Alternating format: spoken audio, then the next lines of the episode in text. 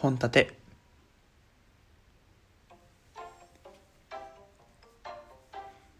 どうも建前に全力で生きてる音が本音しゃべるラジオ。略して本立て。今日も一日よろしくお願いします。ちょっと皆さんに質問なんですけど清水伊織さんってご存知ですか？え？ってなる人がいると思うんですけど、まあ、ちょっと変えますね。ロックバンドのバックナンバーのボーカルの人はご存知でしょうか？って言えばまあ通じがいいと思うんですけど清水いろりさんはそのバックナンバーのボーカルの人ですね。僕大好きなんですよ本当に。であのバックナンバーが好きになったきっかけは本当に高校生時代に働いてたあラーメン屋さんのね店内に流れてたラジオからえっと、綿菓子っていう曲を聴いてすっごい心に刺さってもうちょうど恋してた時期だったからさあのこんなこんな綺麗な歌詞を作る人がいるんだと思ってでそこから好きになって、えっと、過去曲をいっぱい聴いてうわこれはメンヘラに刺さる曲やとか思いながら 聞いてたんですけど、で、そこからのバックナンバーって高根の花子さんっていう曲を出したり、あと月9主題歌になったクリスマスソングを出したりして有名になってったので、ちょうどこう、有名になり際をこう、一緒にね、ファンとして歩んでったような人間だったんですけど、ね高校生時代聞いたって言ったじゃないですか。こう、高校生時代、失恋もあれば恋もある。恋愛してた時期もあるからすごいその変動期にその失恋を多く出した曲のバックナンバーを聴けてなんかこうね青春をねこう塗り替えられたようなね意味しよう清水伊織さんにこうぐるぐる塗り替えられたようなそんな青春を送りましたね。すごい大好きなバンドさんなんですけど。その中の一曲でちょっと思ったことがあったので今日はちょっとそれを話していきたいと思います。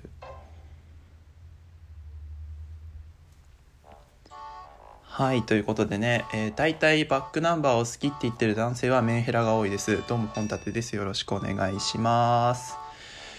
まあ、バックナンバーを好きって言ってる女子の方がメンヘラ率高いと思うんですけどね。なんつう偏見出してるねんって話なんですけど、まああの、まあメンヘラかどうかは別としても、あの、恋にね、すごく考えを巡らせてる人が多いなって思うのがバックナンバーファンだと思いますね。ワンルームの人たちだと思うんですけど、ファンクラブの名称がね、ワンルームっていう曲なので。はい、ということで、えっと、バックナンバーの曲の中で、まあ、結構思い入れの深い曲があるんですけど、まあ、それ何かっていうとこう「ハッピーエンド」っていう曲なんですね。まあ、曲を聴いたことがない人はこの曲名を聞いて、まあ、きっとあのいい曲なんだろうないい曲というかこうほんわりした優しい曲なんだろうなっていうふうなことを思い描くと思うんですけど、まあ、聞いてみてください。はい、ちょ内容を要約するとハッピーエンドっていうのはあの一人の男性の主人公がいてで思ってる女の人がいるんですけど、まあ、その人を僕じゃ幸せにできないからその女の子を幸せにする一番今幸せにできる方法はきっと俺が身を引くことだろう。だからバイバイっていう風な曲なんですね。全然ハッピーエンドちゃうやんみたいなさ。そんなタイトル詐欺みたいなそんな曲なんですよ。でバックナンバーってさマジで多くてこういうタイトル詐欺みたいなやつあの幸せっていう曲もあるんですけどあの幸せもさ もう聞いてみたらどこが幸せここの中にあるんっていう風なね感じのね内容をしてるようなねそういうバックナンバーよくタイトル詐欺みたいなことをするんですけど、うん、ハッピーエンドはその中でも結構有名な曲であの映画の主題歌になった曲なんですよ。えー、僕は明日君の昨日の君とデートするっていう風な映画をの主題歌だったんですけど僕その本もねもう最初に映画が決まる前から小説として読んでいてめちゃくちゃいい話だなと思って見てたら映画になるって言われてもうね小松菜奈さんがすげえ可愛いんじゃと思いながら見ててさで結末知りながら映画見に行ったからさあの開始4分で泣いてたよ劇場で俺だけだったんだよね。開始4分で泣いてんの。隣の隣ぐらいに座ってるさ、あのカップルがさ、え、あの人大丈夫みたいな顔してさ、俺の方向いてきたんだけど、まああの結末がね、ちゃんと見ればさ、まあ最初の4分で泣ける意味がわかるんですけど、まあ、そういうふうなちょっと悲しい、えー、っと、映画の主題歌になってるので、まあ、あの、その失恋っぽいような、そんな、えー、っと、曲調なんですけど、まあ、少しちょっとそれで考えてほしいことがあって、恋愛のハッピーエンドって何だと思いますか？うん。どうですか？皆さん。ねえ、えっ、と、最初にこうパッと思いついたのが、まあ、結婚かなと思うんですけど、えー、ちょっとおかしくない？それって思ったのがちょっとこのこじらせてるメンヘラ気質な本立てなんですけどあのまあよく結婚してる男性からよく聞こえてくるのは、まあ、結婚したらもう地獄の始まりよということを聞いてたりもするんですよね。だから 地獄の始まりがハッピーエンドってなんかおかしくないっていう話にもなるしじゃあ、過去に、その、高校生とか中学生とかの恋愛って、結局ハッピーエンドじゃないんだよね。結婚がハッピーエンドだとしたらさ。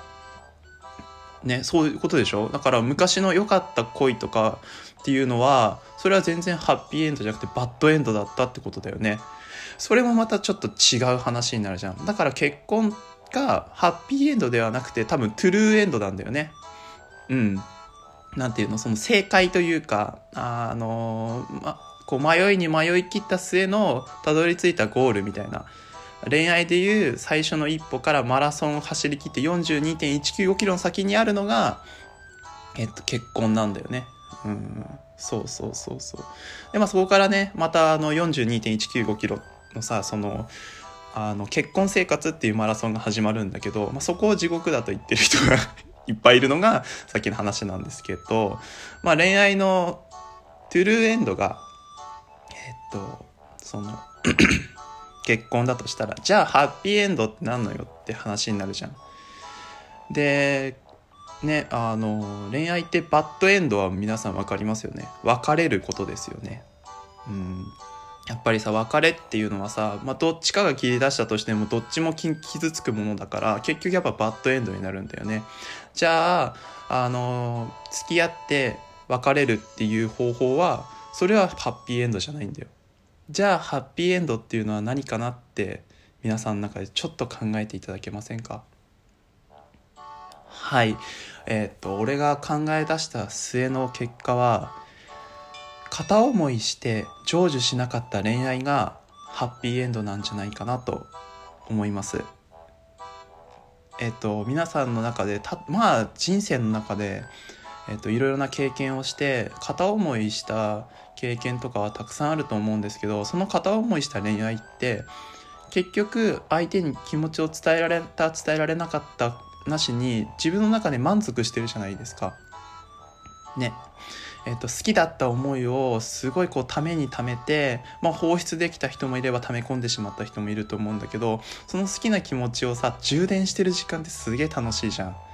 ね、あの人のためにどういうふうなことをしようとかあの人に好かれるために自分はどういうふうに動こうとか計算した時間とか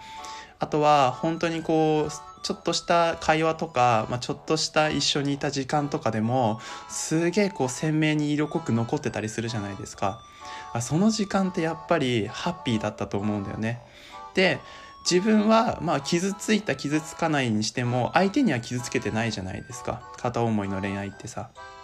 だからあの恋愛のハッピーエンドっていうのはやっぱ片思いでそのまま終わった片思いのまま終わった恋がハッピーエンドだと思うんですよね。どうでしょうか？俺もねなんかあるんだよはなんかこう片思いの恋愛をしたことがさあるんだけどあのその時はさあのバイトしてた頃だったんだよね。うん。でバイト先に女の子がいたんだけどさその女の子とこうどうにかして一緒の時間をね過ごしたいなと思ってその女の子の、えっと、シフトの時はだいたい俺も入るようにシフト表を後から書いたりとか 一緒の締め作業ができるようにめちゃくちゃ一生懸命覚えたりとかあとは話の話題作るためにあのあ全然好きじゃない人のアーティストのやつを聞いたりとかさ。いっぱいしたんだよ。その時間ってやっぱ楽しかったんだよね。あの、新しい話題がさ、好きな人とできるっていうのも楽しかったし、その人からどんどん俺の好感度が上がってくの分かったんだよ。でも、その人にはさ、あの実は好きな人がいて 俺は気持ちを伝えずに終わったんだよねであれって結構俺の中ではハッピーエンドだったんだよあの好感度が上がったまま終わって友達じゃなくてまあバイトの先輩後輩で終わったから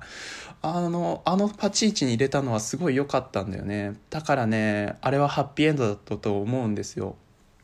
そんな感じでね多分恋愛のハッピーエンドでそうだと思うんですよ。あのめちゃくちゃさ一生懸命好きになって付き合ってでその後付き合った後にさまあ